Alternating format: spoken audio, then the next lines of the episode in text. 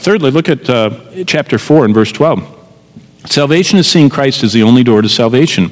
Neither is there salvation in any other, verse 12 says. There's no other name under heaven given among men whereby we must be saved. Jesus is the only door.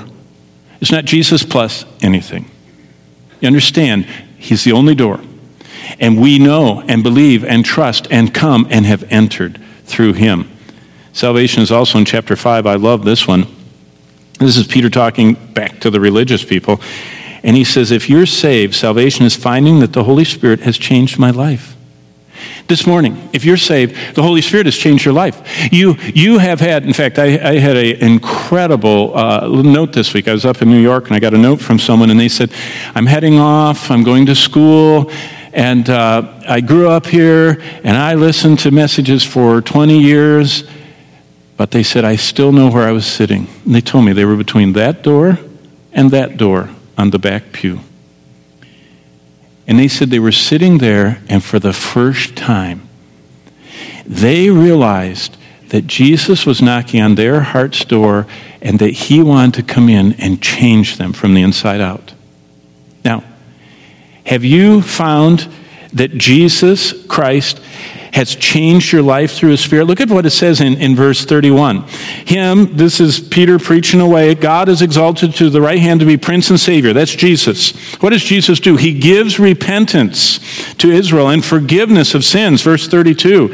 And we are his witnesses. We know this has happened to us. And to us also is the Holy Spirit, whom God has given to those who obey him.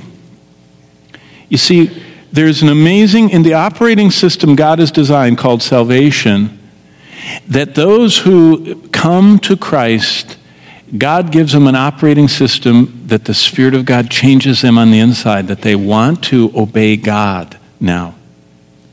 And the Holy Spirit changes us on the inside. Has that happened?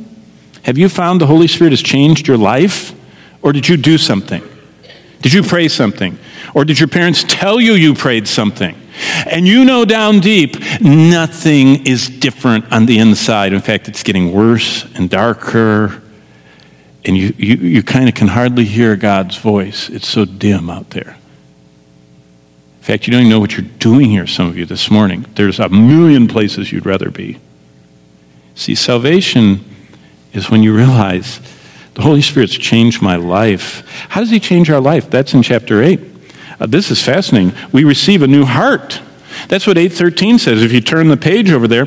And by the way, look at this. This is a before and after and, and, and kind of like one of those demonstrations. I was stuck in one airport with endless flight delays, and I saw, I wish I could have gotten the name of it. You know how on the, the television they sell these products that are too hard to believe that they're possible, but it's a little tiny bottle this big. You put it on a cloth and you rub it on your car, and when you rub it, your car looks newer than when you bought it and it only costs $19.99 plus shipping and handling. And I saw that ad over and over, and I wonder if you wipe it on your hair, if it comes back. You know, I mean, I just, I thought there's all kinds of things. I mean, they took an old wreck and went like that, and that bumper became blazingly glowing. It looked like, wow.